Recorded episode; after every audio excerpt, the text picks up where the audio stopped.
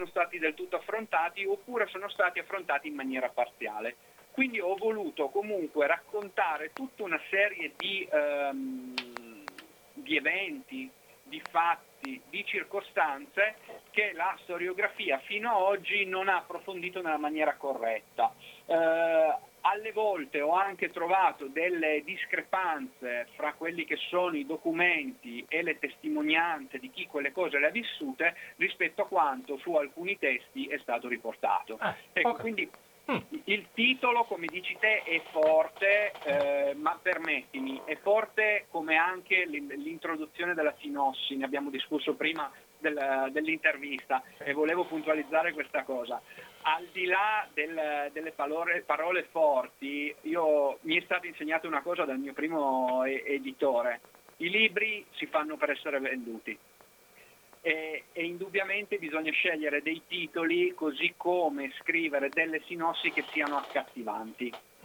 Quindi non sempre le parole forti poi corrispondono, come tu ben hai notato, ai toni con cui si scrive o si raccontano le cose. D'accordo.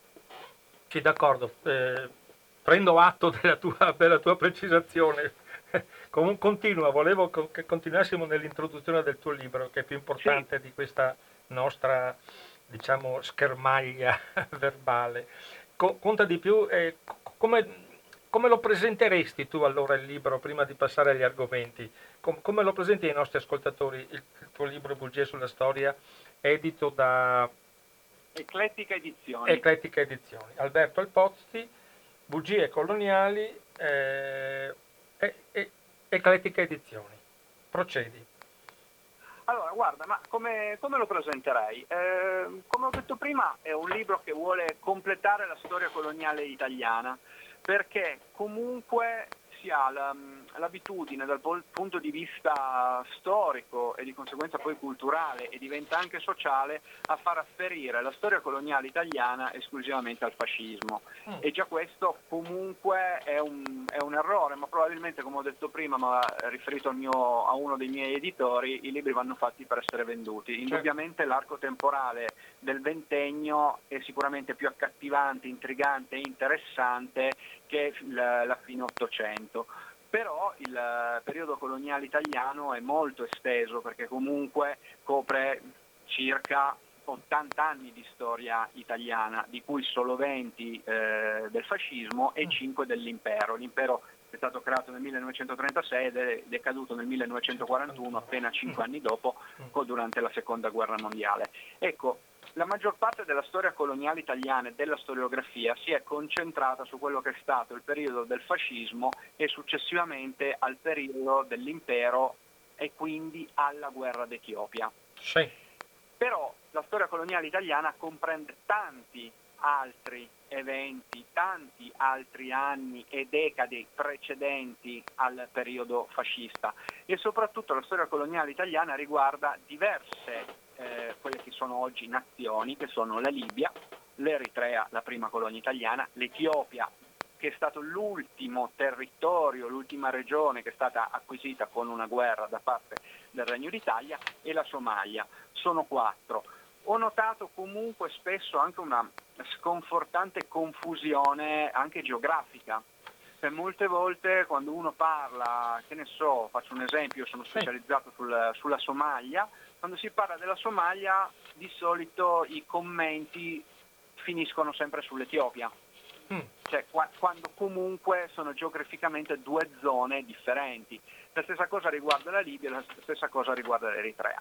Ho mm. voluto scrivere questo libro come i miei precedenti, come ho detto, per completare il quadro storico, perché ho, ho notato inoltre che la storia coloniale italiana viene sempre eh, raccontata in una maniera quasi esclusivamente negativa, citando solamente gli errori e gli orrori. Mm-hmm. Questo è quello che è avvenuto, cioè ci mancherebbe. Cioè, se parliamo di quello che sono stati degli errori o quello che sono stati degli orrori più volte citati, più volte narrati in diversi libri o adesso anche grazie a internet, quei social network e vari, vari post che possono comparire, sono fatti, sono accaduti, ma non sono accaduti solo quelli. Cioè, se faccio un esempio, no? eh, l'utilizzo dei gas in Etiopia stato, sono stati utilizzati da Badoglio e da Graziani, mm. ma non c'è solo quello nella storia coloniale italiana. La guerra d'Etiopia è durata pochi mesi, è iniziata a ottobre, è finita a maggio, cioè, quindi fare eh, un assoluto di un, di un, errore probabilmente strategico, militare e eh, anche umanitario, l'utilizzo dei gas eh, è esagerato, almeno credo, no? Mm. Cioè, parlare di gas quando eh, la storia coloniale italiana nasce nel, nel, nell'Ottocento è, è, riduttivo, così come eh, raccontare esclusivamente eh, gli errori compiuti da Rodolfo Graziani di nuovo in Etiopia piuttosto che in Libia è di nuovo riduttivo. Beh, insomma, eh, è riduttivo, eh, riduttivo perché, scusa l'interruzione, riduttivo perché? Sono dei, contro, sono dei, crimini di guerra, crimini contro l'umanità, non mi sembrano riduttivi. No, è riduttivo parlare solo di quello. Ah, ecco, ecco, sì, non l'argomento. Solo, esatto, ecco. è riduttivo. No, no, è riduttivo perché non posso parlare, non posso, devo mm. anche, mm.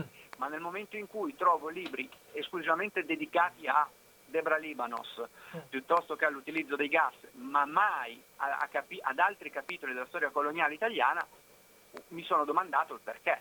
Sì. Tutto qua. E infatti uh, il libro Bugie coloniali, e questo è, è, importante precisarlo, non parla di gas e non parla di Graziani.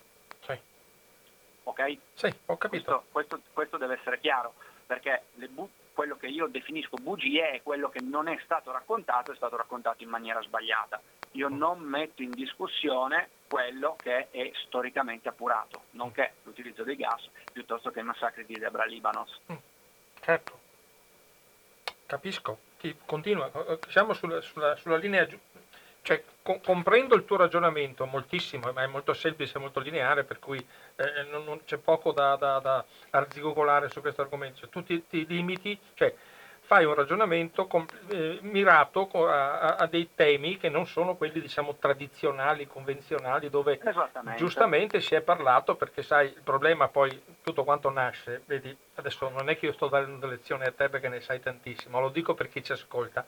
Il problema fondamentale di questi temi, per esempio l'uso dei gas, le quantità enormi di iprite, di frogene, eccetera, non è che... Eh, il problema è che l'Italia, anche quella repubblicana, anzi quella repubblicana ha taciuto, non ha avuto coraggio di denunciare per prima. Abbiamo dovuto aspettare anni prima che un ministro della difesa andasse in Parlamento ad ammettere l'uso delle, di queste manovre contrarie alle leggi di guerra, per cui sia Badoglio che Graziani non sono mai stati giudicati da un tribunale come criminali di guerra. Questa è colpa dell'Italia, non è colpa de, né del fascismo né del Regno d'Italia, è colpa in generale degli accordi presi fra, con gli alleati in cui Badoglio, essendo salvatore della patria, non poteva andare sotto processo per tutte le porcherie che ha fatto in, certo, in Abissinia. Certo, ma questo certo. è grave, ma vedi il grave di questo non è oltre che la gravità dei crimini perché ha bombardato gli ospedali interna- neutrali, è che nessuno ha avuto la forza. Anche, guarda, io di questo non ne parlo. No, no, no, ma non è che sto parlando con te, sto no, parlando no, no, per chi ci ascolta. Eh, eh, anche io volevo dirlo per chi ci ascolta, perché ho scritto invece un articolo in proposito al discorso del bombardamento degli, degli ospedali della Croce Rossa. Sì. Su questo c'è una testimonianza di Evelyn Bogg, giornalista inglese che era inviato in, in Abissinia durante la guerra, che ha sfatato questo mito, ma già all'epoca, durante la guerra, aveva detto che erano falsità. Lo diceva un inglese, sicuramente non era eh, dalla nostra parte, ha testimoniato che erano fandogne messe in pista dalla propaganda del, del Negus, mm-hmm. perché cioè... non erano mai stati, cioè, ci sono, è pubblicato sul, sul libro ehm, Vogue in Abissinia, Aspetta, eh, ce l'ho Sì, Vogue in Abissinia, sì, è stato pubblicato da Sellerio anche. Perdonami, perdonami la contra... poi cambiamo argomento, volevo solo finire sì. questo. Sai, questo argomento è arrivato alla commissione dell'ONU che doveva dichiararlo criminale di guerra, non è che sia una, una, una, una balletta così, non c'erano le fake news a quell'epoca, che sia una, cosa inventata tanto per fare un fastidio a Badoglio o a Graziani. Qui siamo di fronte a dei fatti che stati, erano stati riconosciuti internazionalmente, poi si sono salvati due criminali di guerra per motivi diciamo, eh, di, di, di, politica eh, internazionale e per vari altri motivi che, che, adesso non stiamo qui a rinvangare perché altrimenti ci perdiamo sul mancato sulla mancata Norimberga italiana e sul mancato fatto che, che i generali italiani in altri casi felloni, questa volta quando si trattava di fare i criminali di guerra erano i più bravi di tutti, ecco c'è questa contraddizione, ma eh, Alberto restiamo nella, nel, nell'alveo del tuo, del, tuo, sì. eh, del tuo, libro, perché ci sono delle domande molto interessanti da, porre, da porti e da porre chi ci ascolta. Sì. Per esempio, cioè, l'argomento più importante è che tu hai citato molto bene forse questo è difficile, cerchiamo di farlo capire bene a chi ci ascolta perché l'argomento è molto sottile. Le colonie furono conquistate, qualcuna, no? sì. qualcuna invasa e qualcuna sì. acquisita legalmente, cioè hanno una, una storia sì. diversa delle quattro colonie più importanti, certo. a parte il Donecanneso, l'Ilegeo che è considerato minore, nessuno lo va, o l'Albania che è stata una, una già a guerra, a guerra in corso, no? e poi non è una colonia ma è un territorio d'occupazione. Allora, questo, queste, questa sottile differenza che abbiamo fra conquista, invasione e acquisizione ci porta a parlare anche dell'oggi.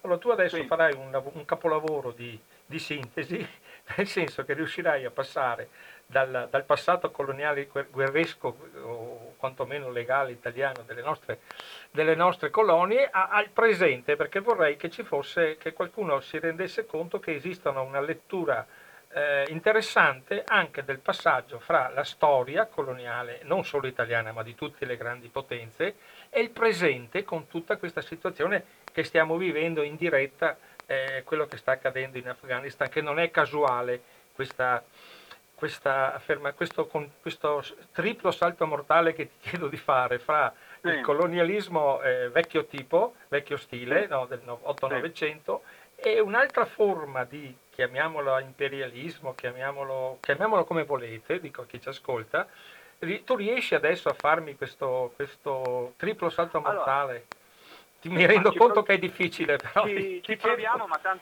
ma, tanto tu mi aiuterai mentre parlo. Se posso. In, due, in se, due, ce la faremo. Se posso. Allora, eh, allora, innanzitutto bisogna specificare che l'Italia arrivò alla corsa all'Africa per ultima, quando eh, la maggior parte dei territori erano già stati conquistati dalle grandi potenze, l'Italia era una piccola nazione che si era, unita, si era unita, unificata nel 1861 da poco tempo, quindi si era primariamente concentrata su se stessa invece che verso l'esterno, però successivamente anche l'Italia iniziò a guardare all'Africa per avere una legittimazione internazionale comunque all'epoca il sentore comune delle grandi potenze europee era, per essere legittimate e sentirsi una potenza, avere dei territori in Africa.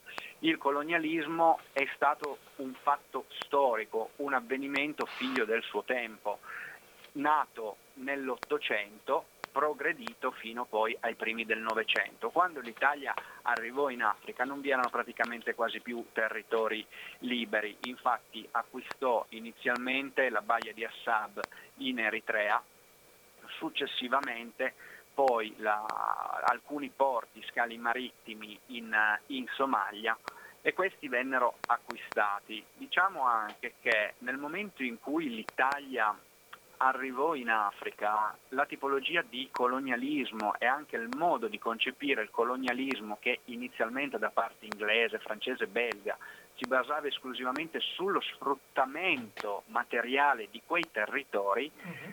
la metodologia era cambiata, quantomeno nella, nella forma. Poi che chiunque, qualunque nazione, qualunque essere umano indubbiamente pensi sempre solo ed esclusivamente al proprio tornaconto personale eh, è un dato di fatto. Diciamo però che ehm, quest- quando l'Italia decise di eh, partecipare alla corsa coloniale eh, è, era nato anche un nuovo tipo di colonialismo, un, era un colonialismo più, posit- più positivo, più ispirato a criteri umanitari e razionali si pensava in quel momento anche di rendere produttive le terre, motivo per cui si iniziarono a costruire i ponti, le strade, organizzare traffici commerciali. L'importante e nuovo eh, concetto eh, contenuto nei mandati della Lega delle Nazioni all'epoca consisteva proprio nel fatto che ora le nazioni avevano un obbligo era, avevano un obbligo e non era solo di governare ipoteticamente, eh, ci mancherebbe, con giustizia, ma anche di far progredire i popoli colonizzati, sia dal punto di vista economico sia da quello politico. ed era una teoria che era già stata per esempio elaborata dal, da uno dei più grandi amministratori coloniali inglesi dell'Africa, che era Lord Lugard, eh, l'aveva scritto nel Dual Mandate in British Tropical Africa. Sì. L'aveva compilato insieme a un, a un, ministro francese, Albert Serrault, sì. mi pare. Sì, sì, sì esatto. esatto. Come? Esatto, ho detto esatto. Esa- gra- ok, perfetto, grazie. ecco, Risposta grazie esatta. Per grazie per la conferma. e, ecco, quindi eh, il colonialismo ehm, viene spesso giudicato, no? Co- sì. come tutti gli eventi storici, come tutti gli eventi passati. Io non, non me la sento di, di giudicare, io mi, mi, sento solamente di esporre dei fatti, poi ciascuno con i fatti esposti sarà in grado con la propria coscienza critica di dare un suo giudizio personale, ma io non, non indico al lettore eh, un giudizio. I fatti sono questi.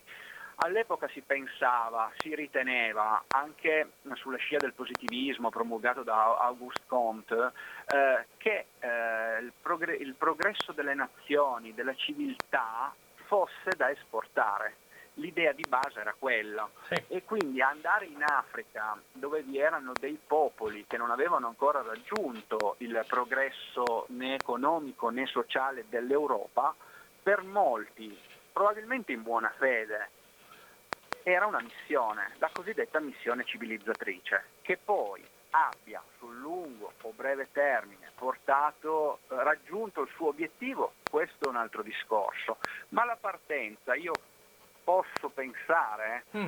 come possiamo pensare oggi di, di, tutti gli esseri umani, che vi siano le persone in buona fede, così sì. come vi siano le persone in malafede. Mm. Co- corretto? Sì, sì, corretto, però sai, eh, scusami, ovviamente come sempre le, le, le interruzioni diciamo eh, propedeutiche, certo. sai, eh, abbiamo degli esempi, per esempio ci ha dato il Belgio proprio col, esatto. col, col Congo che era proprietà diretta del re, il quale sa- sappiamo che Leopoldo faceva tagliare Leopoldo, i suoi agenti coloniali, perché poi sembra che fosse stato Leopoldo in persona a tagliare le mani ai bambini, sì. comunque ci sì. sono fotografie, ci sono testimonianze de- di, brutalità certo. assolute nei confronti Assolutamente sì. ed è uno Stato estremamente cattolico, se non mi sbaglio, il Belgio, che ha esportato un tipo di, di colonialismo brutale. Cioè... Il peggiore, il peggiore eh. quello che dicevo della dell'inizio del colonialismo, la prima parte del colonialismo dove si basa, basato solamente sullo sfruttamento delle risorse dei popoli, Beni, dove vennero anche schiavizzati. Esatto, la, la domanda che Ulteriormente, mi... diciamo, pre- precisiamo anche che l'attività più lucrativa in Africa, prima anche dell'arrivo di qualunque europeo, era lo schiavismo. Mm-hmm, certo. Quindi l'europeo che sia stato un inglese, che poi furono gli inglesi tra l'altro a bandire per primi per la primi. schiavitù, ma per un loro tornaconto personale. Certo. Eh, non inventarono nulla, no. perché lo schiavismo era l'attività più lucrativa che vi era in Africa. Uh-huh. Non, per, non, per, nulla l'Italia, non appena arrivò in Somalia, ecco. perché di solito per, dal punto di vista, come dicevo prima, forse dell'appeal eh, economico, commerciale, quando si parla dell'abolizione della schiavitù da parte dell'Italia nelle colonie, si parla del di, dell'atto promulgato da, da De Bono, da De Bono. Eh, in Etiopia mm. nel 1935, ma furono gli italiani in Somalia fino all'Ottocento con la società anti, antischiavista con, eh, con Brichetti i primi a ehm, interrompere la pratica dello schiavismo in Somalia. Successivamente nel 1925, quindi invece qui siamo già in periodo fascista e sto parlando ancora della Somalia, certo. fu il governatore De Vecchi, Cesare Maria De Vecchi di Valcismon, quadrumviro della marcia su Roma e primo mm. governatore fascista della, della Somalia, a emettere una circolare per abolire la schiavitù in Somalia nelle concessioni agricole. Mm. E questa ehm, circolare è molto interessante perché non solo precisa che il lavoro coatto è illegale e in Somalia vige eh, lo stesso eh, codice che eh, vi era in Italia, ma anche perché c'era qualche italiano, qualche concessionario che provava ad abusare della propria posizione e il De Vecchi come governatore della Somalia questo non poteva permetterlo e dovette emettere questo bando proprio per chiarire che la schiavitù in Somalia non esisteva ed era, totalmente abolita, era stata totalmente abolita. Posso, posso una piccola... Ti ti leggo, ti leggo, un brano ricavato sempre dal tuo libro, perché così per capire sempre per chi ascolta. Eh, parecchie citazioni, per esempio quella di Lady Kathleen Simon, ah, eh, per esempio, cioè, eh, diciamo nel 33, per cui diciamo in epoca tra virgolette per quanto riguarda eh, la schiavitù non sospetta perché doveva ancora avvenire eh, nel 35 è stato questo bando, no? 14 ottobre 35. L'Etiopia è la regione più arretrata del mondo e con il problema della schiavitù è urgente. Sono esseri umani che, di, che, divengono una semplice proprietà, proprietà che può essere torturata e venduta sul mercato al miglior offerente, mogli vendute, separate di mariti, eccetera. Questa ovviamente dà subito una visione, una visione terrificante dell'Africa, come se loro non ci fossero. Però c'è ancora degli altri, non è che solo questa altri chiamiamoli osservatori intellettuali, diamogli che etichetta vogliamo. Aspetta che te ne cerco un'altra perché eh, Evelyn Vogue scriveva mettendo a confronto l'imperialismo dei bianchi europei con quello abissino. Gli abissini non avevano nulla da dare, nulla da insegnare ai popoli loro soggetti, imposero un sistema che era per sua natura micidiale e senza speranza. Sì. Poi anche il Foreign Office si, si, è, si è, scomodato nel 1932 per fare queste... Sì queste, lo, lo, lo, dico sempre per chi ci ascolta, non credo che il nuovo imperatore sia in grado di conoscere il numero degli schiavi che possiede. A centinaia essi si contano con dentro i recinti delle sue terre e delle sue abitazioni. Ogni anno gli riceve doni di schiavetti di ambo i sessi. Questa poteva proprio risparmiarsela il nostro John Harris. E andavo avanti di questo passo, praticamente sembrerebbe che la, la, l'Abissinia, come si sì. chiamava, fosse il peggiore posto del mondo dove cadevano sì. tutte le schifezze dell'universo e loro sono lì a qualche chilometro perché erano in Kenya, in Somalia britannica, non è che... Lo schiavismo, tutte le schifezze, adesso non esageriamo, dai. No, no, no, no lo dicono loro, sembrava che in Abissinia certo. ci fossero tutte le schifezze del mondo per cui c'era una certa autorizzazione diciamo a intervenire. Certo. Allora, io diciamo l'ho letta che... così. Allora, oltre a leggerla in questa maniera, bisogna precisare che l'Etiopia era da poco entrata a far parte della Società delle Nazioni. Esatto. Tra l'altro la pratica fu perorata dall'Italia, perché all'epoca si era tra virgolette ancora amici. E una delle, delle clausole per la, la, l'ammissione alla Società delle, delle, Nazioni era l'abolizione della schiavitù. Uh-huh. Certo. Cosa che poi ai vari osservatori, tra cui appunto quelli, quelli inglesi, oltre che chiunque, cioè, vi era anche De Montfrid, eh, francese, che era semipirata sì. e ha, sicuramente lavora, aveva lavorato per i servizi di intelligence francesi, anche lui ne aveva, eh. ne aveva, parlato. Comunque la schiavitù era ancora una cosa normale in Etiopia certo. e questo fu uno del, dei motivi eh, utilizzati per motivare la, l'invasione dell'Etiopia, ma la, la, la reale motivazione della, della guerra d'Etiopia erano anche i continui sconfinamenti da parte della, delle, dei clan etiopi in Somalia e in Eritrea, anche perché andavano a levare tributi e prendere schiavi, mm. e creando non pochi problemi quindi lungo i confini italiani italiani, insomma, somalo-italiano. Sì, eh. sì, d'accordo. Eh, eh, la Somalia era Italia, era Regno esatto. d'Italia, per cui nessuno mette in discussione questa, questa affermazione. Però mi sembra un po', un po debolluccia come, come motivazione, eh, cioè come due argomenti, mi sembrano un po' pochini. Ma, allora, Domando, eh, motivi, è, una domanda, è, è, una domanda, no, no, no, non un'affermazione. ma posso, posso, capire, la domanda non riguarda me, riguarda le motivazioni che certo, sono certo. ufficiali e che certo, vennero, date, certo. vennero, date, all'epoca. Bisogna anche dire che eh, secondo i nuovi trattati e la Convenzione di, di, di Saint-Germain, ogni singolo Stato colonizzatore aveva la responsabilità verso i singoli stati confinanti dei propri sudditi. Questo significa che dovevano mantenere in pace e sicure le proprie colonie. Quindi mm. questo autorizzava i singoli stati a opere che potevano essere la classica operazione di polizia coloniale, uh-huh. che poi sono molto simili a quelle che sono state adottate, hai citato prima l'Afghanistan, piuttosto che sono le operazioni di polizia coloniale che furono adottate in Libia eh, subito do, nei, nei, nei, primi anni 30 dal, durante il fascismo. Mm. Quindi per mantenere quella che era la cosiddetta pace. Ho capito, cioè per cui praticamente, tanto per restare all'oggi, perché sai che sì. ho questa, ho un po' questa, questo, conce- questo, obbligo person- personale di parlare dell'oggi attraverso la sì. storia, diciamo che oggi si potrebbero leggere questa, in base a questo trattato, si potrebbero leggere le, le, che le, le, operazioni di peacekeeping che sono in, molto in auge negli ultimi anni da parte di una certa potenza sono quasi quasi giustificate perché andiamo a mettere ordine, portiamo la democrazia, sì, eliminiamo sì. la barbarie, ecco non, ecco non, c'è più la schiavitù, abbiamo eliminato momentaneamente il problema della schiavitù, però portiamo sì. la barbarie contro, però... specialmente contro i musulmani infedeli infami con tutte le loro pratiche disumane che ovviamente vengono accusati di tutto, i musulmani nel mondo, da una, sempre da una certa parte politica, e per cui praticamente abbiamo, abbiamo una ripetizione su, al, su altro sì, io... livello, su altra scala di quello che poteva avvenire a quell'epoca.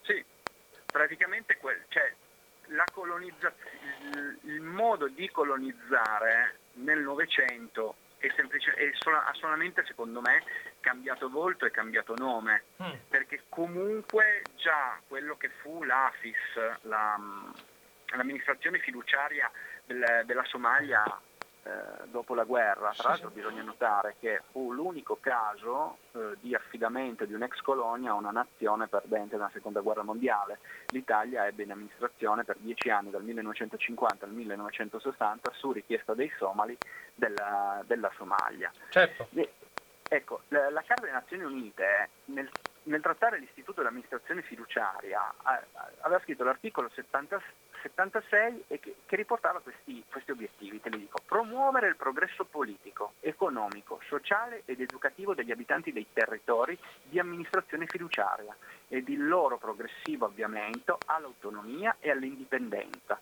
secondo quanto si addice alle particolari condizioni di ciascun territorio e delle sue popolazioni, alle aspirazioni liberamente manifestate, alle popolazioni interessate, secondo i termini delle singole convenzioni di amministrazione fiduciaria. Mm. No, non è molto diverso da quello che era il, il, il, um, il trattato di, Saint Germain del 1919 e quello che era uscito anche dal, dal, dal trattato di Versailles. Certo, faccio sul, solo... discorso coloniale. Perfetto. E, no, e non è, se vogliamo andarlo a vedere, nemmeno molto diverso da quello che poi è oggi le Nazioni Unite.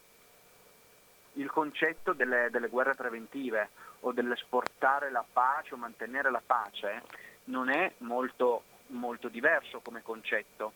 Uh-huh. Tra l'altro eh, possiamo notare l'articolo 11 della Costituzione italiana in proposito e dice che l'Italia questo, la prima parte la conosciamo tutti a menadito, a memoria perché è stata fin abusata, no? sì. L'Italia ripudia la guerra come strumento di offesa alla libertà degli altri popoli e come mezzo di risoluzione delle controversie internazionali. Okay? Sì. Questo è quello che noi sappiamo. La maggior parte di noi conosce questa parte, ma la seconda parte del, dell'articolo 11 è quella che proprio interessa principalmente l'argomento di cui stiamo parlando e dice consente in condizioni di parità con gli altri Stati alle limitazioni di sovranità necessarie o ad un ordinamento che assicuri la pace e la giustizia fra le nazioni, cioè promuove e favorisce le organizzazioni internazionali rivolte a tale scopo. Perfetto. Per cui Perfetto. Quando, quando, andavamo in piazza contro D'Alema che è andato a bombardare la Jugoslavia assieme agli americani, D'Alema aveva ragione ai sensi, ai sensi, costituzionali, ai sensi costituzionali D'Alema aveva ragione, cioè io che sono uno che si è sempre scaten- scagliato contro D'Alema, che era Presidente del Consiglio, mica perché ce l'ho con lui come persona e chiaramente come simbolo, perché sono partiti i nostri aerei andare a bombardare la Jugoslavia, il, il, il Kosovo, eccetera, durante la guerra nel 95, certo. eh, ho, cioè, dovevo star buono perché tutto sommato D'Alema e il nostro governo avevano... Sì. Da, una copertura costituzionale per farlo. Esattamente, Cazzo, esattamente. così come, qual, come qualunque altra, um, altro intervento militare degli ultimi vent'anni. Ah, ho capito. Per cui devo, concet... devo, rivedere la mia politica estera allora, a questo punto. Cioè, è un po' come quando si parla di storia coloniale. Un conto sono i fatti, un conto sono le opinioni. Certo. I, fatti, I, fatti, sono questi, la legislazione dice questa, poi io non sono un giurista, è lungi da me dall'essere da voler dare interpretazioni che probabilmente darei errate, ma leggendo tre righe chi certo. ascolta anche può essere in grado di comprenderne il contenuto. È incontrovertibile l'affermazione finale di questa seconda parte dell'articolo 11 esatto. della nostra Costituzione. Dico, devo fare pubblica autocritica davanti a tutti chi mi ascolta per tutte le volte che ho accusato D'Alema di aver fatto la guerra umanitaria. Possiamo, certo. Forse potremmo attaccarlo sul fatto che non era una guerra umanitaria, però era dal punto di vista costituzionale c'era un presupposto. C'era, una, l'idea una... era di stabilizzare una situazione precaria, Perfetto. tra l'altro ai, vicino ai nostri confini. Certo, allora restando al tuo lavoro sulle bugie coloniali, andiamo, eh, spendiamo una parola in difesa del, del tanto da me, fondamentalmente da me, vituperato maresciallo Badoglio, perché io mi sono sempre scagliato contro Badoglio anche per la sua capacità eh, di triplo giochismo che ha avuto nella sua carriera, no? cioè si è macchiato di un mucchio di porcherie da generale, poi sappiamo che si è, salvata, si è salvato le natiche, come si suol dire in termine molto poco francese, eh, attraverso le sue, le sue manovre eh, dico, assieme a Casa Savoia. Però nel, tre, nel, eh, aspetta che lo leggo bene, il 12 aprile del 1936 a Macallè, eh, sì. Maresciallo Badoglio ha firmato un bando per l'abolizione della, eh, abolizione della schiavitù nei territori primo... occupati. Il testo, il testo, dice del manifesto per l'abolizione della schiavitù nei territori occupati. Ed è un, un testo molto interessante, la schiavitù ha detto delle cose molto sì. avanti di antiche barbadie, dove la bandiera italiana non ci può essere la schiavitù, molto molto bello. Quelli che hanno bisogno di aiuto si presentino alle autorità italiane riceveranno aiuto e protezione. Cioè, questo va a, a, a beneficio no, della figura certo certo. ti ripeto, da me sempre attaccata, eh, però come sempre bisogna essere corretti nelle analisi, nelle critiche, anche quando uno fa eh, delle, delle, cose positive e va a, a, a cancellare un, un, luogo comune, questo lo, lo, lo, lo ammetto e lo, riconosco, secondo la quale la schiavitù era stata perpetrata nel Regno d'Italia anche durante l'occupazione di, quelle, sì. quei territori. Questo è molto importante perché eh, è, è, un principio che forse pochi eh, stati in Africa avevano fatto, penso sia l'unico eh, situazioni in cui la schiavitù, a parte gli inglesi, sia stata abolita. Non so la Francia come si sia comportata in quell'epoca, ma comunque non, non brillavano gli stati europei certo. per lungimiranza e per apertura a, a, al futuro. Inoltre, importante, permettimi, se, scusa certo. se ti interrompo, certo. e, e, notare come al di là dell'abolizione della schiavitù, molte volte, e, e, di, e di, qui torno di nuovo, perdonami se ti punzecchio, certo. a motivare il, il, titolo Bugie coloniali, mm-hmm. è che i lavoratori indigeni nelle colonie italiane sottostavano dei contratti, avevano dei contratti di lavoro, contratti di assunzioni con regolari stipendi e regolari paghe settimanali, cosa che spesso o viene mistificata o viene taciuta. Beh, diciamo que- che più che altro viene taciuta perché io ho letto attentamente il, il capitolo che tu mi hai inviato sì? sul, e devo dire la, che dal punto di vista metodologico è, è un lavoro eccezionale perché hai fatto delle comparazioni fra gli stipendi in Italia e gli stipendi, sì. le paghe più che gli stipendi, degli, paghe, dei vari operai sì. nei vari settori no, dell'industria, delle esatto. costruzioni, eccetera, che addirittura abbiamo scoperto che a Brescia prendevano esatto. meno soldi che di chi lavorava meno in Somalia. Esatto, esatto. Ecco ci sono dei casi in cui la paga era, era, inferiore per un lavoratore italiano in Italia rispetto a un somalo in Somalia. Anche esatto. per, la, per, la, famosa diminuzione degli stipendi che aveva fatto Mussolini in Italia, probabilmente si sì. è creata una, una, una, sì. una contra, contraddizione no, su questo. Comunque devo ammettere certo. e devo eh, ripetere che l'articolo con le tabelle che hai usato, con le comparazioni di, di, equivalenza dei vari anni, perché gli anni non sono sì. tutti uguali. Sì, ho cercato di fare le, attuali, le attualizzazioni. Esattamente. Anche, esatto. È, è, una, è, un capitolo estremamente tecnico del quale eh, ne, ne, ne, parliamo perché è importante dirlo, però diciamo che è meglio che non ci avventuriamo in quel territorio. Tanto, è, tutto scritto, è, tutto scritto, nel libro, eh, basta leggere il capitolo, è sicuramente più facile eh, che fare una spiegazione eh, noi lunga e eh, pedante. Esattamente, sì, no, perché è molto, sì, sì. molto tecnica, no? con queste comparazioni certo. di tabelle, di, di, categorie, i falegnami, gli utai, gli ebanisti, cioè è, è un lavoro veramente che che francamente è la prima volta, devo concedere, è la prima volta che, che, leggo e che vedo fatto in questo modo molto specifico e molto tecnico. Beh, so, so mi fa piacere. È, import- è importante perché, perché eh, se no, anche se abbiamo qualche divergenza dal punto di vista, diciamo, ideo- chiamiamolo, dico ideologico nel senso molto largo della di cosa. Opinioni di opinioni, di opinioni eh, però bisogna essere corretti sia per quanto riguarda la storicità della cosa e il modo in cui la cosa viene, viene, viene esposta.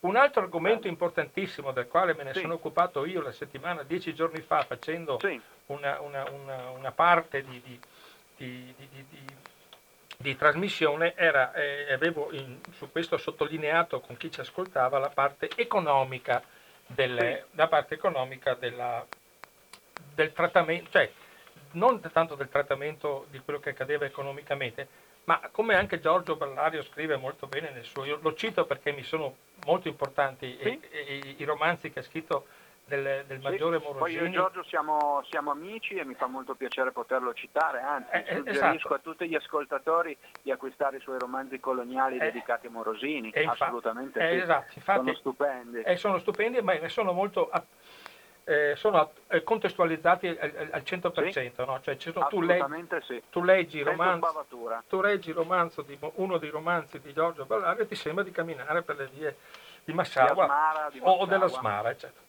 Però c'è un, c'è un, certo momento che bisogna andare a parlare di economia perché sì. già i costi della guerra sono stati spaventosi.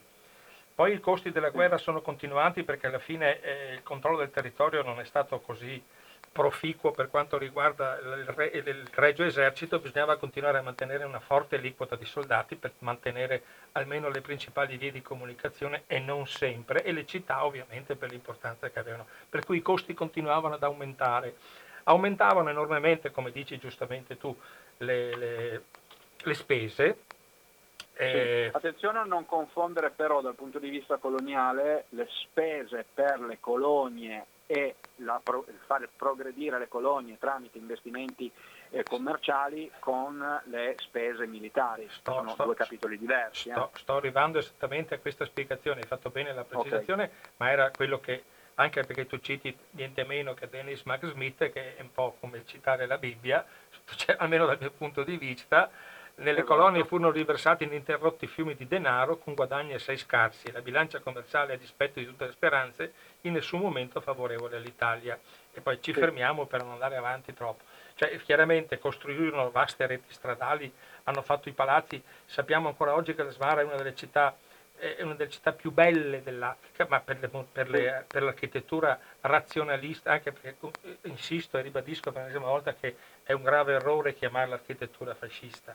È solo, è solo un'epoca. Esatto è solo l'epoca, esatto. ma il, Anche perché Le Corbusier era un razionalista, esatto. Van der Rohe era un razionalista ed erano antifascisti, antinazisti, è e... stata una corrente architettonica del, del Novecento. Però tu sai che la, la, le polemiche che nascono spesso in questa, in questa nazione è se uno deve o abbattere o restaurare un monumento dell'epoca, diciamo degli anni 30, e viene subito il giornalista o lo, lo, lo scrittore di bassa qualità lo etichetta subito come architettura fascista. È un razionalismo italiano che è fantastico e ci sono dei libri del Turing Club proprio sulla Smara che veramente chi ha la fortuna di, di trovarlo merita proprio, cioè meriterebbe il viaggio dal punto certo, di vista sì, culturale, sì, al di là sì, delle problematiche magari che ci possono essere. Ma comunque perché ha fatto delle cose bellissime, ovviamente spendendo una quantità enorme di denaro. Esatto. Che non, che non, è tornato. Ecco, raccontaci un po' come eh. come, come allora, sto bilancio, come... sto bilancio, come sì. la mettiamo quel bilancio? Eh, Lasciando da parte le spese militari, guardiamo solo le spese pratiche. Sì, ma eh, come la mettiamo? Con qualunque tipo di bilancio, con qualunque tipo di investimento. Vogliamo giudicarlo o vogliamo spiegarlo? Io vorrei spiegarlo. Sì, anch'io vorrei spiegarlo, okay, che tu lo spiegassi. Senso, eh, Max Smith dice furono rivestati ininterrottamente fiumi di denaro, ma dice a dispetto di tutte le speranze in nessun momento favorevole all'Italia. Non vi fu ritorno economico, mm. ma perché furono, erano investimenti fatti a lungo termine. Se noi andiamo a vedere il colonialismo inglese e francese che ha prodotto poco o nulla in loco, gli italiani non solo avevano trasferito centinaia di migliaia di persone con famiglie intere in, nelle colonie, ma avevano creato tutto un sistema commerciale come un investimento per il futuro.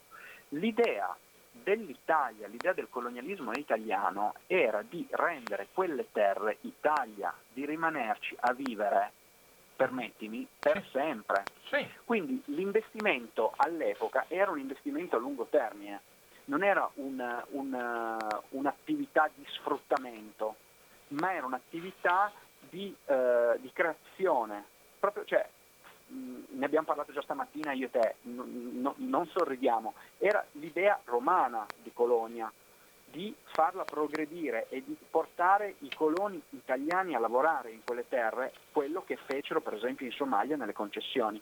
Ti faccio un esempio anche per, sì. per spiegare come l'idea era proprio sul lungo termine. In molte concessioni agricole nella zona di Genale in Somalia vennero piantati cocchi. Gli investimenti erano in parte governativi per quanto riguardava le, calani- le calanizzazioni, però poi per rendere fertili i terreni, coltivarli, era un investimento da parte del colono che era venuto appositamente dall'Italia. Vennero, coltiva- vennero seminati i cocchi. I cocchi hanno bisogno di 15 anni per diventare produttivi. Mm-hmm. Sì, sì, capisco. Quindi, questo è, è indicativo della mentalità anche del colono, che non dice vado in Somalia a fare fortuna due o tre anni, arraba, prendo quello che posso e torno in Italia ricco. No, è gente che si è trasferita in Somalia e c'è rimasta tutta la vita. Anche i figli e i nipoti sono rientrati in Italia nel 91, dei mm. coloni somali, italo-somali, italo-somali nel senso italiani che erano in Somalia nelle concessioni di Genale, uh-huh. sono rimasti in Somalia durante la guerra, durante l'amministrazione militare britannica, durante l'AFIS, durante la, il periodo di, di Siad Barre fino alla guerra civile. Sono poi stati rimpatriati i figli e i nipoti di questi coloni nel 1991 allo scoppio della guerra civile. Mm-hmm. Certo. Erano persone che erano andate là per investire. Se pensiamo invece alla Libia, eh, ai, ai, piroscafi con 200.000 persone per lo più venete uh-huh. che erano state portate direttamente in Libia. Non erano stati portati soldati, non erano stati portati militari da Italo Balbo, erano state portate famiglie con uomini, donne e figli a certo. coltivare.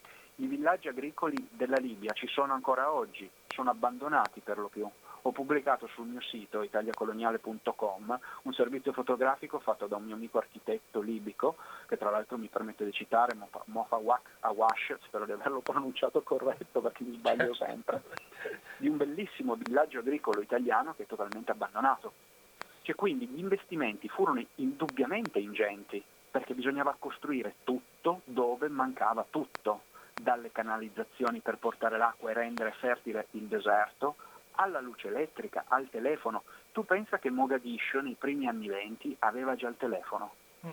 metteva in comunicazione ovviamente gli uffici governativi, la rete stradale, la rete elettrica, Mogadiscio aveva una rete elettrica, le vie erano illuminate elettricamente già a Mogadiscio. Pensa che addirittura a Mogadiscio uno dei, investi- uno dei grandi investimenti, uno degli investimenti fatti fu un aeromotore che generava energia elettrica, le prime pale eoliche, praticamente l'energia green a Chisimaio una cosa incredibile da certo. pensare per gli anni, per gli anni certo. i primi anni 30 erano. Certo. Quindi anche, anche, quello fu un investimento. È indubbio che poi cinque anni dopo perdi tutto e ti ritrovi, come si dice a casa mia, in braghe di tela, perché hai visto sì. dei soldi non hai avuto tempo a, a trarne i, i benefici, poi a sai, trarne i frutti. Poi se c'è stata una delle grosse polemiche all'interno del governo fra eh, che pensa che eh, addirittura per quanto riguarda l'Etiopia è, è, è, comparso per la prima volta tale, tale Cuccia che noi poi abbiamo vissuto fin da sì. bambini come capo della, della, del, di Mediobanca e poi invece lì era già con della commissione che nella guerra intestina fra il Ministero delle Finanze e, e Sottosegretariato agli scambi e le valute perché de, di come modo di gestire queste, questi flussi di valuta, di denaro a seconda delle differenze opinioni che c'erano fra Taon e Revel certo, e, e Guarneri. Certo. Cioè, anche qui andiamo un po' nel tecnico, per cui restiamo sì. un po' sul... Però c'è una cosa che devo assolutamente dire a chi ci ascolta, beh, penso che tu lo conoscerai, sì. eh, i, i, i, diciamo, i poteri forti si sono sempre mossi ovviamente assieme a, al governo e assieme a chi vince. Già nel 1937 la Montecatini è andata lì a farsi la compagnia mineraria africana e, poi, e poi, del, poi, hanno fatto l'azienda delle miniere sì. e hanno imposto all'ACIP di andare a cercare il petrolio in, sì. in, in Etiopia, che ovviamente non hanno eh, trovato. L'ACIP trovato. Era, era, stata anche in, eh, in, in Giortigna, in mm. Somalia, mm. Anche ne, già negli anni 30 sapevano, ipotizzavano ci fosse il petrolio.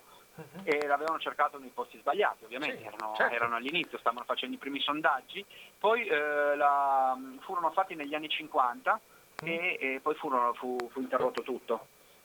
Voglio, la, la, Somalia galleggia sul petrolio. Eh. Voglio sottolineare che Ardito Desio, notissimo sì. personaggio, aveva trovato il petrolio. Fatto, l'ha fatto vedere proprio le bottiglie, io le ho viste sì, proprio. Aveva portato le bottiglie. le bottiglie. Il problema era la profondità. Esattamente.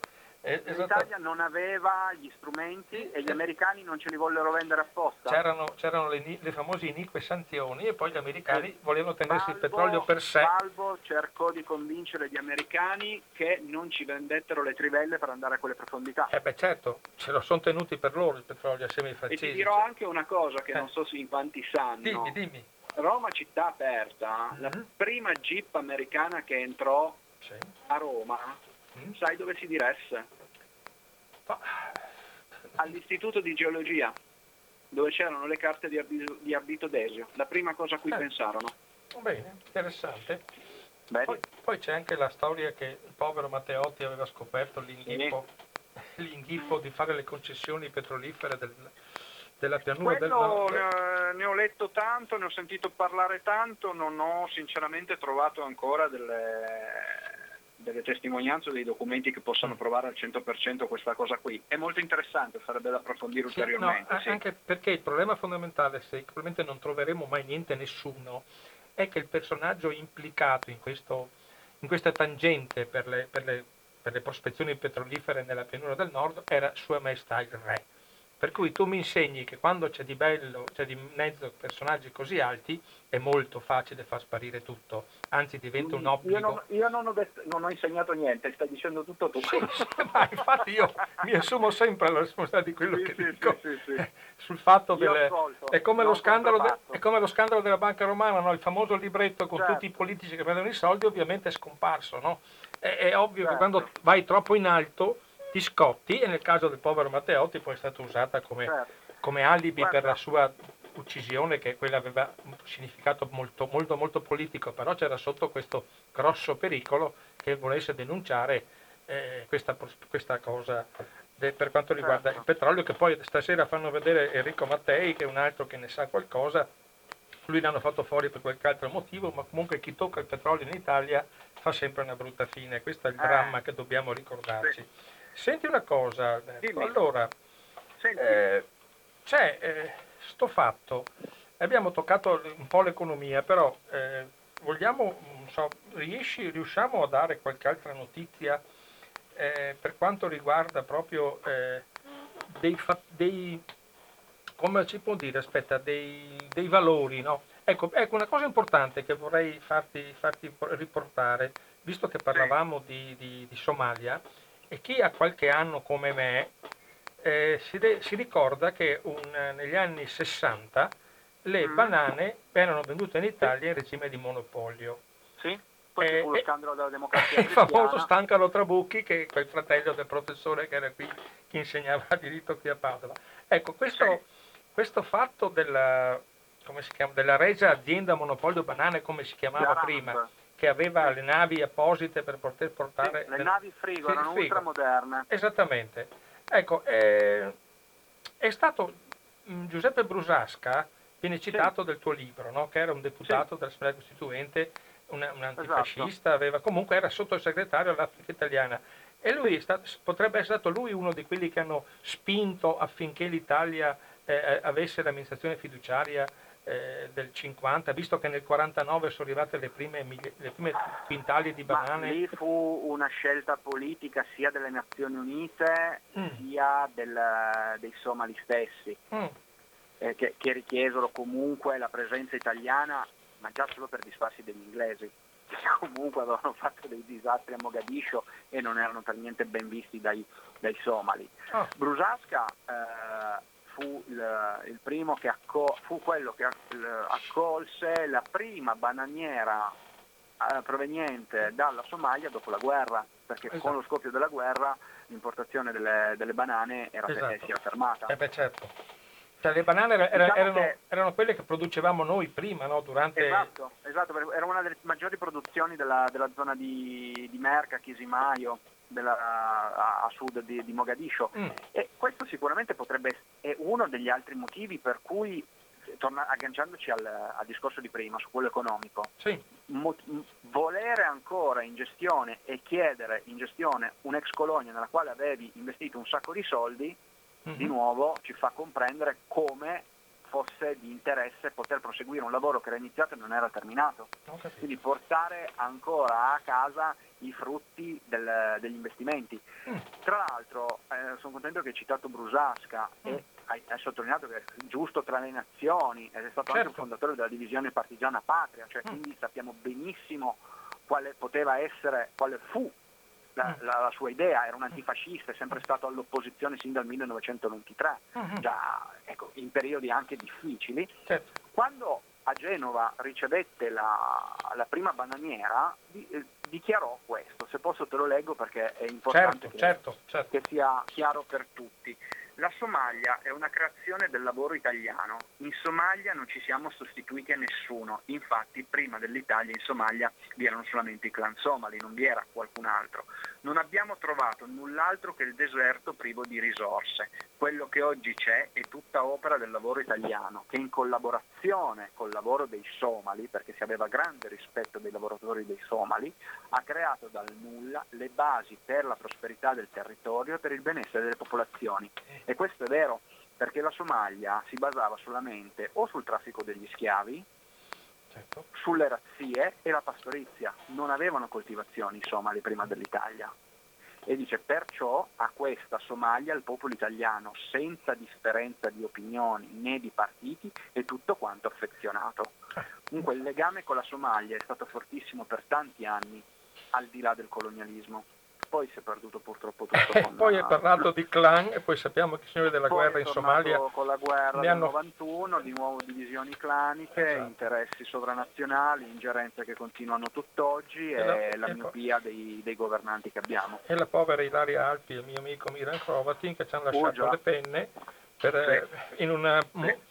In, una, in, un fango di, di, personalità e di personaggi che hanno fatto di tutto anche per infangarne la memoria e va, sì.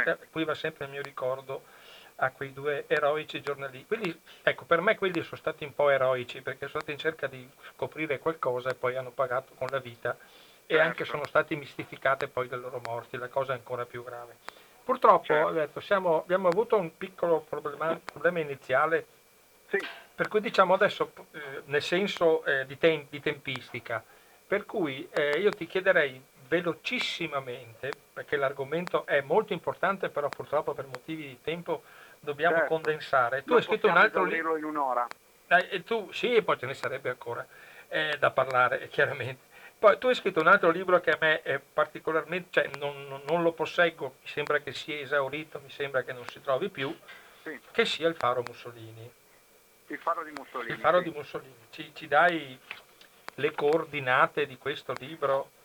Eh, il Faro di Mussolini è il primo libro che ho scritto sul colonialismo ed è quello che mi ha aperto il mondo della ricerca sulla storia coloniale italiana. Eh. L'ho, l'ho, l'ho, scritto tra il 2013 e il 2015 dopo che ero tornato da un reportage su una missione antipirateria in Somalia. Mm.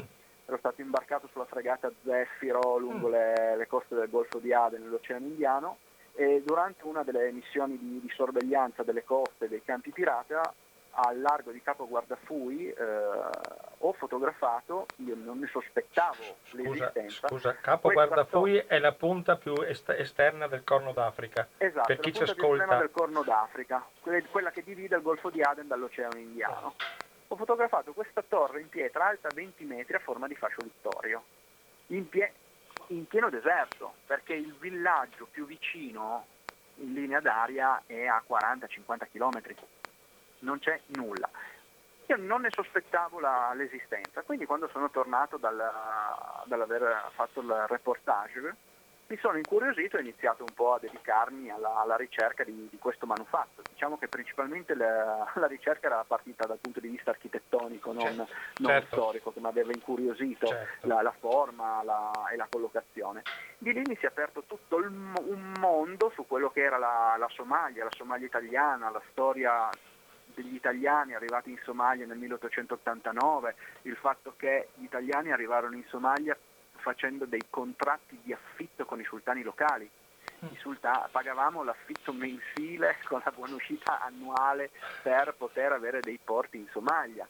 È così che è nato il colonialismo italiano insomma, in, in quella terra, nel Corno d'Africa e di lì mi sono incuriosito per poi pro- pro- procedere con uh, le ricerche e la pubblicazione di, di, altri libri, tra cui l'ultimo appunto è Bugie coloniali, il precedente è Dubat, gli arditi somali all'alba dell'impero fascista, che racconta la nascita e la creazione della Somalia dal punto di vista eh, politico e geografico quale oggi conosciamo, mm. perché è stata creata dal governatore De Vecchi mm. perché riuscì a pacificare e unificare tutti i clan del nord e del sud utilizzando eh, dei guerrieri somali, soprannominati Dubat, addestrati dagli italiani. Mm.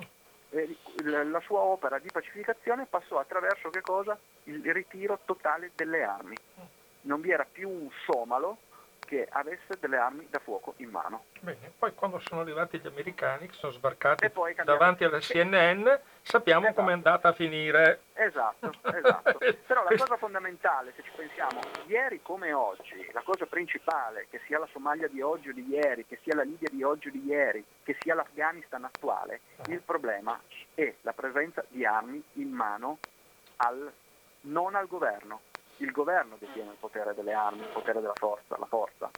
Gli altri non devono averlo. De Vecchi questo lo conosceva, lo sapeva e aveva risolto il problema. Consegnate le armi ai Dubat. Chi non le consegnava è espatriato. Certo. Ecco, mi pare che abbiamo toccato tanti argomenti Alberto, nonostante i problemi sì. tecnici iniziali che purtroppo mi scuso con Risolti te. in fretta, e anche, no, sì, mi scuso con te e anche con chi ci, ci, ci, ascolta, ci ascolta perché abbiamo avuto un po' un po' di, di, di, confusione dovuta al fatto che un programma non funzionava e abbiamo dovuto tornare a un altro metodo. Comunque è molto interessante, penso, quello che abbiamo raccontato, anche per dare una, una, una lettura diversa. Io ci tenevo proprio a, a, con te a parlare proprio di, una, di, un'alternativa diversa a quello che è, la, diciamo, che può essere la, la normalità delle analisi eh, riferite all'Africa orientale italiana. Eh, l'ultima domanda, ma i libri sì. tuoi li hai passati sì. a Giorgio Ballario o, o, li hai scritti senza leggerli? Eh, no, no, non ho capito. I oh, libri miei, Giorgio Ballario? No, ho detto, se si può dire, i sì. tuoi libri nell'insieme li hai, pass- li hai fatti le- cioè li ha letti anche Giorgio Ballario per scrivere il i suoi... Il mio primo libro aveva la prefazione di Giorgio Ballario. Quello del Faro. Il Faro di Mussolini, la prima edizione, avevo la, la prefazione di Giorgio Ballario e l'introduzione di Giorgio De Vecchi di Valcismon, pronipote del governatore certo. della Somalia. Poi? Però io ho iniziato anche grazie all'amico Giorgio questa mia avventura coloniale, sì. Eh. Molto e interessante. E ci, ci, vediamo spesso, abitiamo vicini, ci scambiamo i libri e eh. opinioni, sì, assolutamente sì. Mo, molto interessante perché a me, ripeto e ribadisco, che le avventure del maggiore Aldo Morosini in Africa orientale italiana mi hanno particolarmente affascinato al punto che questa è la terza trasmissione che viene fatta sull'argomento. Penso che ecco, raramente, giusto, giusto, e meritato, giusto raramente, meritato eh, raramente nella mia, nella mia, nel mio palinsesto della trasmissione un argomento è durato tre, tre puntate. Complice, ecco, un anche, complice un po' anche il mese di agosto che implica una leggera eh, differenza di, di, impegno. Io ti ringrazio di aver partecipato nell'ultima puntata di agosto, che comunque no, non, è delle, non, è delle, migliori come tempistica, però ci tenevo a fare questo trittico eh, dell'Africa orientale italiana. Bene, veramente sono, ecco, fa piacere anche a me, eh, anche perché siamo riusciti a raccontare le cose senza, eh, senza, eh, con, con le sfum- ognuno con le proprie sfumature, che penso sia giusto che certo. ci siano. Allora, bugie coloniali eh, leggende, fantasie e fake news sul colonialismo italiano, Alberto Alpozzi, Enigma, en, eni, eclettica, eclettiche, eclettica edizioni. Ecco, bugie coloniali comunque il titolo che conta, poi il resto conta sì. Alberto Alpozzi, l'autore si ovviamente. trova tutte, su tutte le piattaforme eh, online. Esatto. E, e, oppure vai sul tuo sito e troviamo. Oppure sul mio sito italiacoloniale.com eh. o sulla pagina Facebook dedicata a bugie coloniali. Perfetto. Tu allora adesso ti impegni ti impegni sì? pubblicamente a, a, trovarmi copia, a, trovarmi una copia, del faro di Mussolini. Ah, ecco, ecco, eh, farò, farò, il possibile eh, di, di, trovare delle, delle copie perché fuori edizione sì, da, da, parecchi ci, mesi. Ci terrei, ci terrei perché sì. è, un, è, un, libro che mi ha particolarmente colpito proprio anche dal punto di vista architettonico perché la fotografia sì. di sto fascio alto 20 metri sulla punta dell'Africa lasciamogli i valori politici, guardiamo i contenuti come prima architettonici, è una cosa che certo. bisogna conoscere e, e, e e anche lì, come la Smara... Ovviamente fu una grande opera, lasciami dire, umanitaria, perché un faro in quella zona era assolutamente necessario, esatto. perché lì naufragavano le navi. Eh, esattamente. Ed erano saccheggiate ieri come oggi dai pirati. Esatto, i pirati somali sono famosi ormai da, eh, da 100 eh, anni. conosciuti in prima persona, standoci là in un mese. Perfetto. Grazie Alberto, alla prossima grazie occasione. e grazie e... agli amici che ci hanno ascoltato. Perfetto, grazie, grazie, grazie. Buona grazie serata, ancora. a risentirci ancora, arrivederci. A presto, arrivederci. Ciao, ciao, ciao. Ciao, ciao, ciao. ciao.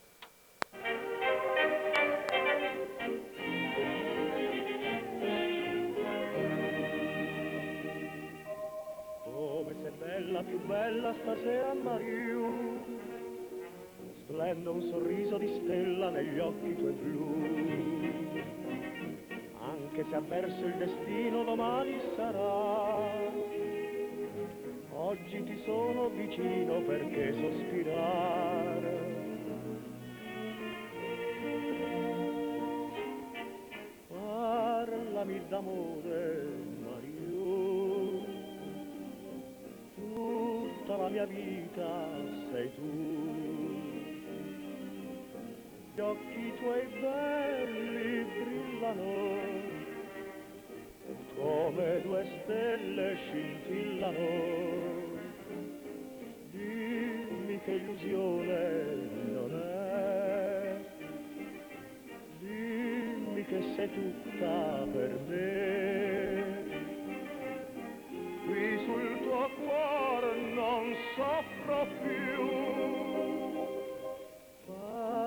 parlami d'amore, Mariù. So che una bella e maliarda sirena sei tu, so che si perde chi guarda quegli occhi tuoi blu.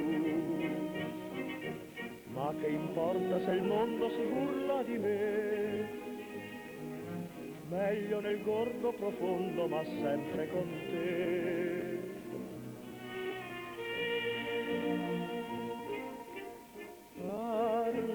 Parlami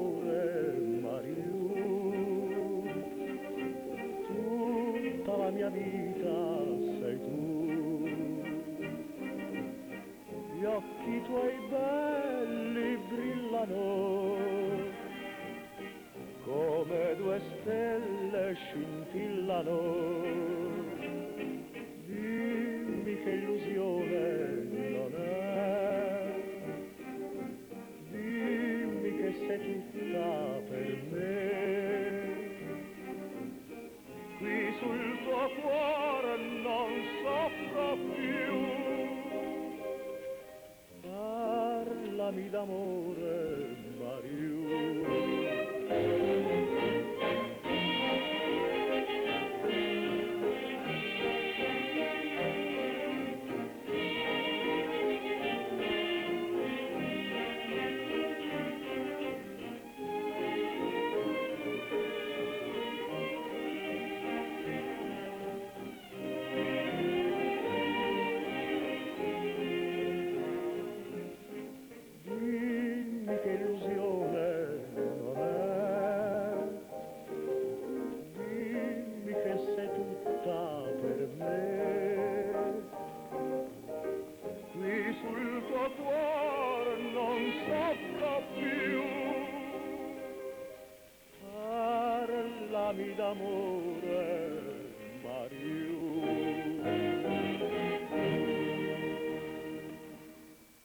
Eccoci dopo la pausa, ovviamente che non poteva essere una canzone degli anni 30, eh, con il grande Vittorio De Sica che ha cantato, che vi ha cantato Parlami d'amore Mariù. Non poteva essere diversamente la, la, l'interruzione di stasera, ci sarebbero tante altre canzoni che ho portato qui, però eh, i tempi sono abbastanza stretti. Volevo ancora raccontarvi, sempre tratto da bugie coloniali di Alberto Alpozzi, volevo contarvi, raccontarvi qualche altro argomento, per esempio quello delle scuole. No? Le scuole eh, bisogna rendere atto che esistevano delle scuole di, per i sudditi coloniali di, eh, sia di religione cattolica, perché nel, specialmente eh, in Eritrea questo, questo, ha funzionato meglio anche perché era una, una, eh, una, una colonia antica, no? Eh, siamo andati, è stata la prima, eh, la Baia e poi siamo andati a Massaua, eccetera. C'erano delle scuole di arti e mestieri eh, per sudditi coloniali e di religione musulmana, e altre invece era di religione cattolica, che era poi di religione copta più che copta cattolica. E poi c'era una scuola bilingue a Massaua, già nel 1908, presente da Ferdinando, eh, da Ferdinando Martini, scuola bilingue arabo-italiana con 60 iscritti nel 1913. E alla Smara ovviamente c'era una scuola tutta italiana.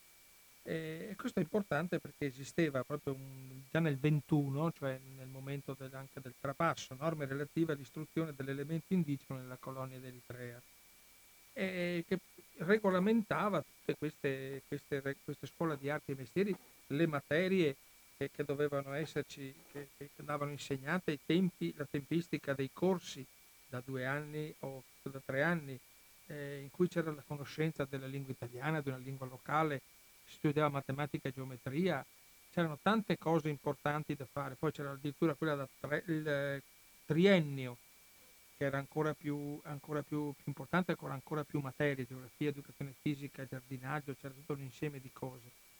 E poi c'era anche l'insegnamento religioso, ovviamente, data, data la, la, dopo il 29, data il concordato, la religione cattolica era eh, religione di Stato anche lì, essendo parte del Regno d'Italia, eh, per cui anche lì, eh, secondo la religione, però c'era una, cer- una, certa forma di rispetto della religione, eh, delle, de- chiamiamole, che poi non erano minoranze, ma erano probabilmente eh, in certe zone maggioranze fra, fra musulmani e, e, e, copti. Per cui c'è stata una cosa molto, molto importante questo, questo, questo concetto di, di mantenere chiaramente in certi limiti, c'erano le scuole tenute dai, dai preti ovviamente per insegnare a leggere e scrivere, un, un, reticolo vago per quello che poteva essere un territorio vasto con tutti i problemi sappiamo che abbiamo sentito di, nonostante gli interventi eh, dal 35 al 41 siano avvenuti degli interventi importanti, c'è da dire che la maggior parte degli interventi stradali erano in, erano in funzione e militare ed economica per lo spostamento delle merci perché c'era una grossa problematica, prima non abbiamo potuto eh, analizzare fino in fondo le problematiche tra le produzioni locali esportate in Italia e quello che dall'Italia vi andava nelle colonie. E c'era questo, questo sbilancio ovviamente dovuto al fatto che si esportava cose a relativamente basso costo e, e si dovevano importare tutta la, la tecnologia necessaria per, per far funzionare una nazione. Immaginate soltanto, eh, come si diceva, eh, la produzione dell'energia, il, le pompe, eh, tutti i macchinari stradali, le, eh, i camion, tutte quelle cose importantissime che andavano importate perché non esisteva niente del, di produzione locale, per cui c'erano questi grossi, problemi, addirittura che in certo momento, un po' anche per la follia, eh, veramente è caso di dire per la, per la, per la follia, del, di, di, di protagon- per la mania di protagonismo di Graziani, che aveva, eh, fatto, fatto, ci aveva fatto progettare centinaia di opere, proprio perché voleva essere ricordato in quanto viceré governatore, voleva essere ricordato, come dissi l'altra puntata, un po', si sentiva un po' il re d'Etiopia, era lui era diventato il, il vero re, non era soltanto viceré, perché tanto Vittorio era, era piccolo e a Roma, per cui si poteva anche, eh, sotto un certo punto di vista, eh, giocare sul fatto di, del protagonismo.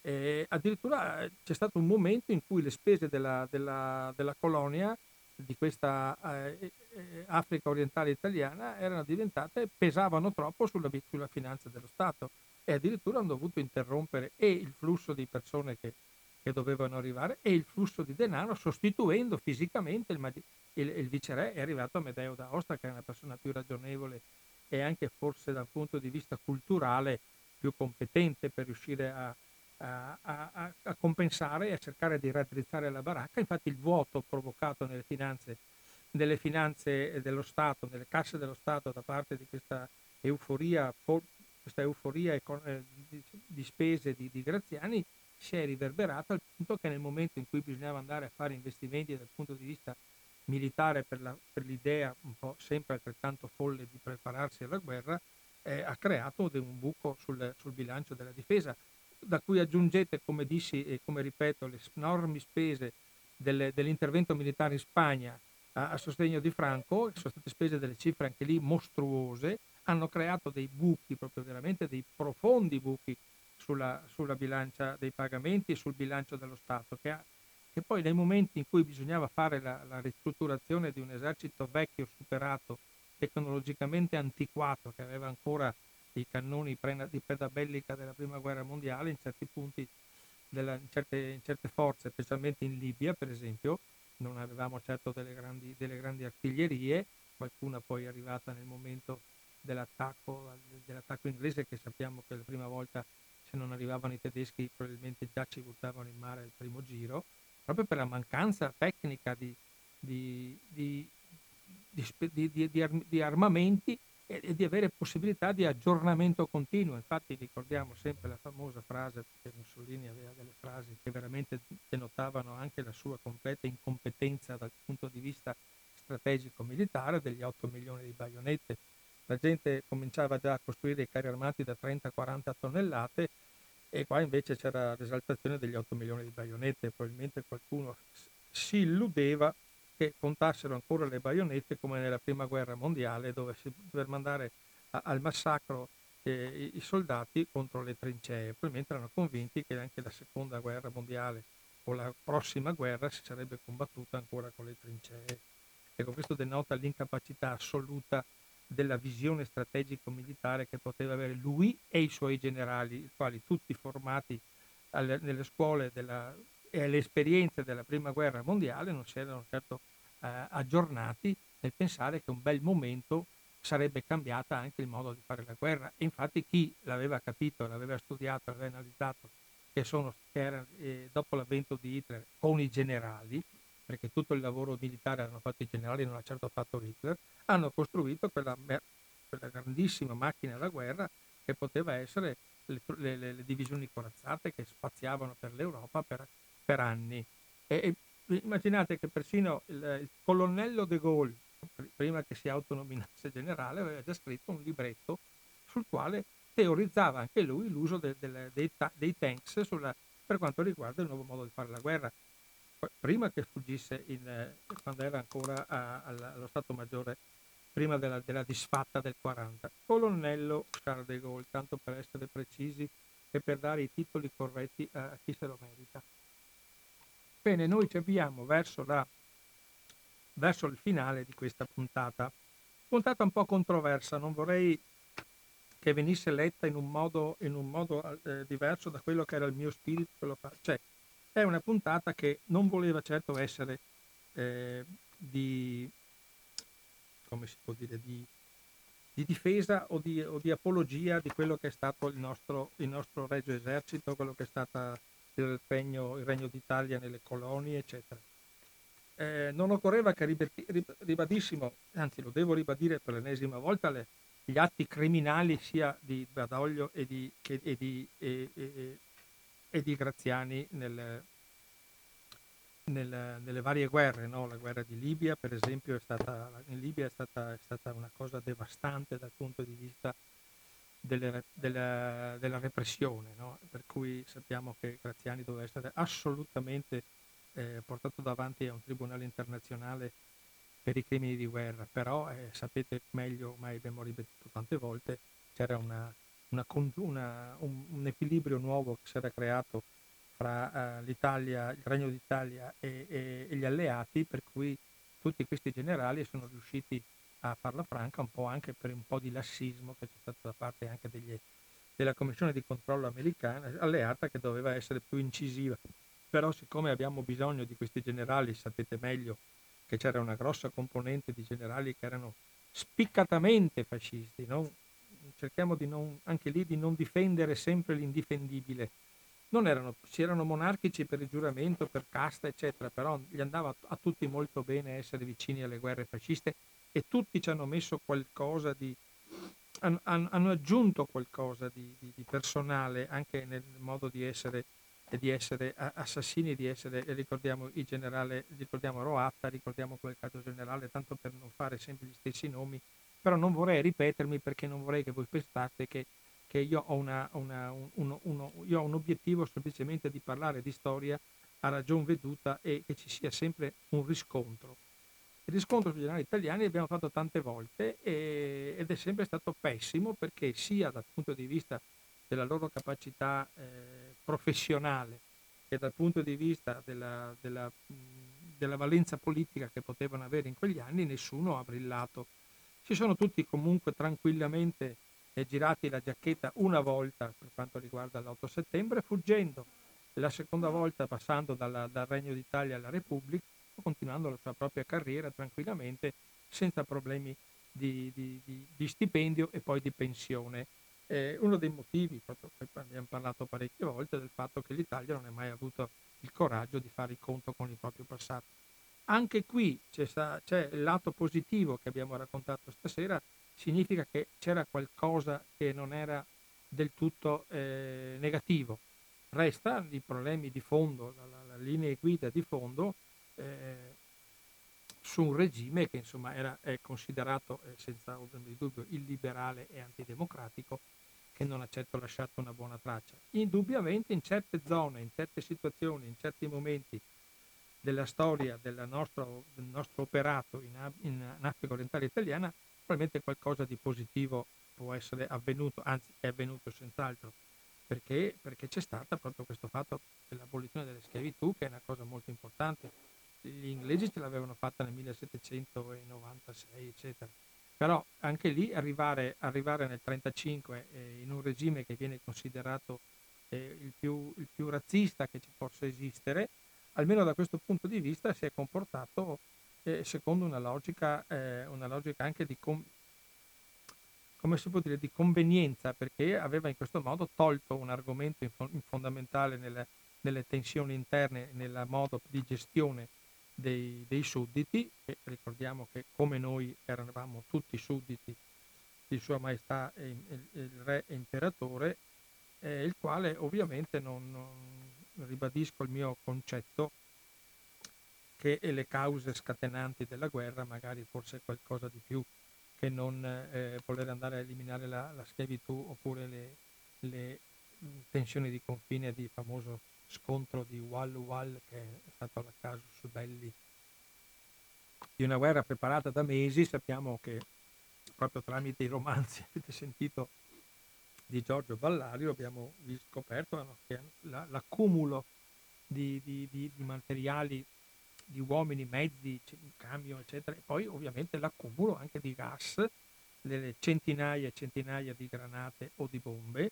che era previsto benissimo l'uso del gas, eh, dei gas iprite, dei gas, chiamiamoli dei gas asfissianti, eh, retaggio della prima guerra mondiale, che però abbiamo avuto modo di usarli eh, ampiamente e spesso contro civili in fuga, contro colonne di profughi usando la, l'arma in cui eravamo ovviamente eh, detentori in quel momento del, della sobrietà territoriale assoluta, che era la, la, l'arma aerea, cioè i, a, a, parte che in moltissimi casi i gas sono stati lanciati attraverso le artiglierie con i nostri cannoni, che erano quelli un po' più moderni, che sono arrivati, non quelli della prima guerra mondiale, comunque con i caproni, con i vari aerei, eh, in cui c'erano i figli di Mussolini, c'era Ciano, c'era tante persone che magari fisicamente non sono stati loro a lanciare a lanciare le, grana- le, le, le bombe all'iprite o al fosgene comunque è stato fatto centinaia di volte, c'è un, eh, da qualche parte, ormai il tempo è finito, ho tutta una cronologia degli avvenimenti per quanto riguarda le operazioni aeree eh, con sganciamento, con i quantitativi dello sganciamento di bombe a, ai gas vari, che, sono, che è un po' impressionante, anche immaginiamo sempre l'esercito che avevi davanti, che non era certo un esercito che si è battuto nel miglior modo possibile, che però veniva sempre messo in risalto la violenza dell'esercito dell'Etiopia o dei clan etiopi contro la bontà del, regio esercito. Ecco, non è proprio andata sempre così. È un esercito il nostro sempre arrivato impreparato, sono famose le bombe che si eh, rompevano eh, da pochi chilometri delle, delle sassaie dell'interno della, dell'Etiopia o dell'Abissinia che si voglia, comunque è, è stata una, una, guerra una, una, brutta guerra comunque, che poi sia, sia, inserita in un contesto che ci può essere qualcosa di positivo, questo è, è un argomento interessante. È quello che stasera abbiamo cercato di fare. Vedere anche l'altra faccia della medaglia e non essere costretti a parlare sempre esclusivamente di orrori e, o di errori, ma parlare anche di qualcosa che può aver funzionato che può aver servito anche a dare un po' di, di benessere, un po' di, di miglioramento della vita, della vita delle, de, dei popoli, perché parlare di, di, irrigazioni, parlare di strade, parlare di infrastrutture portano sempre un, una forma di beneficio. E ribadisco anche con dei contenuti architettonici estremamente validi in certi casi, per cui è, è, è, si può trovare anche una piccola compensazione a, alle, alle, innumerevoli cose che non, non sono state funzionate, che sono state gestite in un modo non conforme ovviamente a, ai tempi di oggi, che però abbiamo visto che tanto per esportare la democrazia, prima portavamo la, dovevamo portare la civiltà eh, di Roma, de, col gladio di Roma, eccetera, adesso invece andiamo a esportare la democrazia con i risultati che tu, sono gli occhi di tutti di come poi va a finire. la democrazia certo non si esporta con le armi o con l'occupazione militare e occorre un grosso lavoro furono anni e anni di lavoro, di costruzione di un'opinione pubblica, di una cultura che possa un po' alla volta modificare gli usi, i consumi, i costumi anche tribali di questi popoli che hanno tutti la loro, la loro valenza e la, e la, loro importanza. Con i B-52, come hanno cominciato nel 2001, eh, per andare a, a, eliminare Bin Laden, che poi non l'hanno eliminato ma hanno distrutto una nazione, hanno fatto decine di migliaia di morti nei vent'anni di occupazione militare che è stata fatta da parte della coalizione occidentale, che poi avete visto sotto gli occhi di tutti che cosa è accaduto, che è una cosa indegna sotto tutti i punti di vista, prima di tutto per la grande sconfitta proprio dei contenuti che dovevamo portare in quei territori, contenuti che, ripeto, non si possono esportare con gli scarponi dei soldati che eh, sappiamo che poi alla fine negli ultimi mesi, negli ultimi anni, anche restavano dentro nelle basi, uscivano solo il minimo indispensabile nel frattempo i territori andavano conquistati lentamente, lentamente dai figli di quelli che vent'anni fa erano stati eh, i primi vincitori di quella guerra. Per cui ognuno si assume le proprie responsabilità. No? Quando tutti hanno gioito perché i mujahideen hanno sconfitto eh, l'esercito, l'armata rossa eh, quando gli americani hanno dotato i mujahideen dei missili Stinger che finalmente abbattevano gli elicotteri russi che erano veramente implacabili nella guerra contro, contro i guerriglieri afghani, tutti hanno gioito, evviva i mujahideen, che bravi, hanno mandato via i sovietici, evviva, evviva. Cioè, bastava pensarci no, che dalla, dalla ceppo mujahideen certo non nasceva una, una nazione di democratici e di, e di persone che, si, che pensavano di vivere di far vivere gli altri con, con i criteri e con i canoni del, del mondo occidentale, anche perché era, era, eh, sono stati usati dagli americani attraverso tutti i loro intrallazzi e il risultato è stato che tanti anni dopo eh, non sono più mujahideen, hanno cambiato nome, sono diventati eh, Taliban per la seconda volta in poco tempo, perché è la seconda volta che i Taliban occupano il, il, diventano padroni dell'Afghanistan e avanti di questo passo esportiamo la democrazia in questo modo, ognuno con l'avvallo di chi gli fa piacere avere. No? Abbiamo fatto le guerre senza l'avvallo dell'ONU, abbiamo partecipato a guerre con l'avvallo dell'ONU, la Nato è sempre stata eh, protagonista di questo fatto che è, sta- è nata come un'organizzazione difensiva. Quando mi spiegheranno la, dif- la difesa che abbiamo fatto del, in Afghanistan o nel caso specifico eh, o in Iraq sarà interessante capire, ma quando sarò un po' più grande che capirò, io sono qui che continuo ad arruolarmi nella, scu- nella schiera di quelli che non sanno, io faccio parte dei, dei, voglio, voglio far parte dell'uomo della strada e resterò uomo della strada, così un giorno finalmente capirò quello che è avvenuto e sarà forse sarà sempre tardi, però io ho, ho fiducia di riuscire a capire un giorno quello che accade. Io vi ringrazio tantissimo della partecipazione dell'ascolto, una puntata difficile, mi rendo conto, spero che sia passato il messaggio che io volevo lascia- lanciare con questa trasmissione. Noi adesso il primo appuntamento che abbiamo con voi è venerdì 27 agosto alle 8.30 per la rassegna stampa. Vi dico che, che 27 agosto è un giorno speciale per cui venite, ascoltate eh, radio, la rassegna stampa e radio cooperativa di venerdì 27 agosto perché è un giorno speciale ci terrei che molti di voi venissero, eh, restassero, eh, ascoltassero le, le nostre frequenze. Le trasmissioni continuano, vi auguro una buonissima serata a tutti da Bruno Maran che vi ha parlato Bugie coloniali di Alberto Alpotti. Ci vediamo, anzi più che ci vediamo, ci sentiamo venerdì. Buona serata a tutti.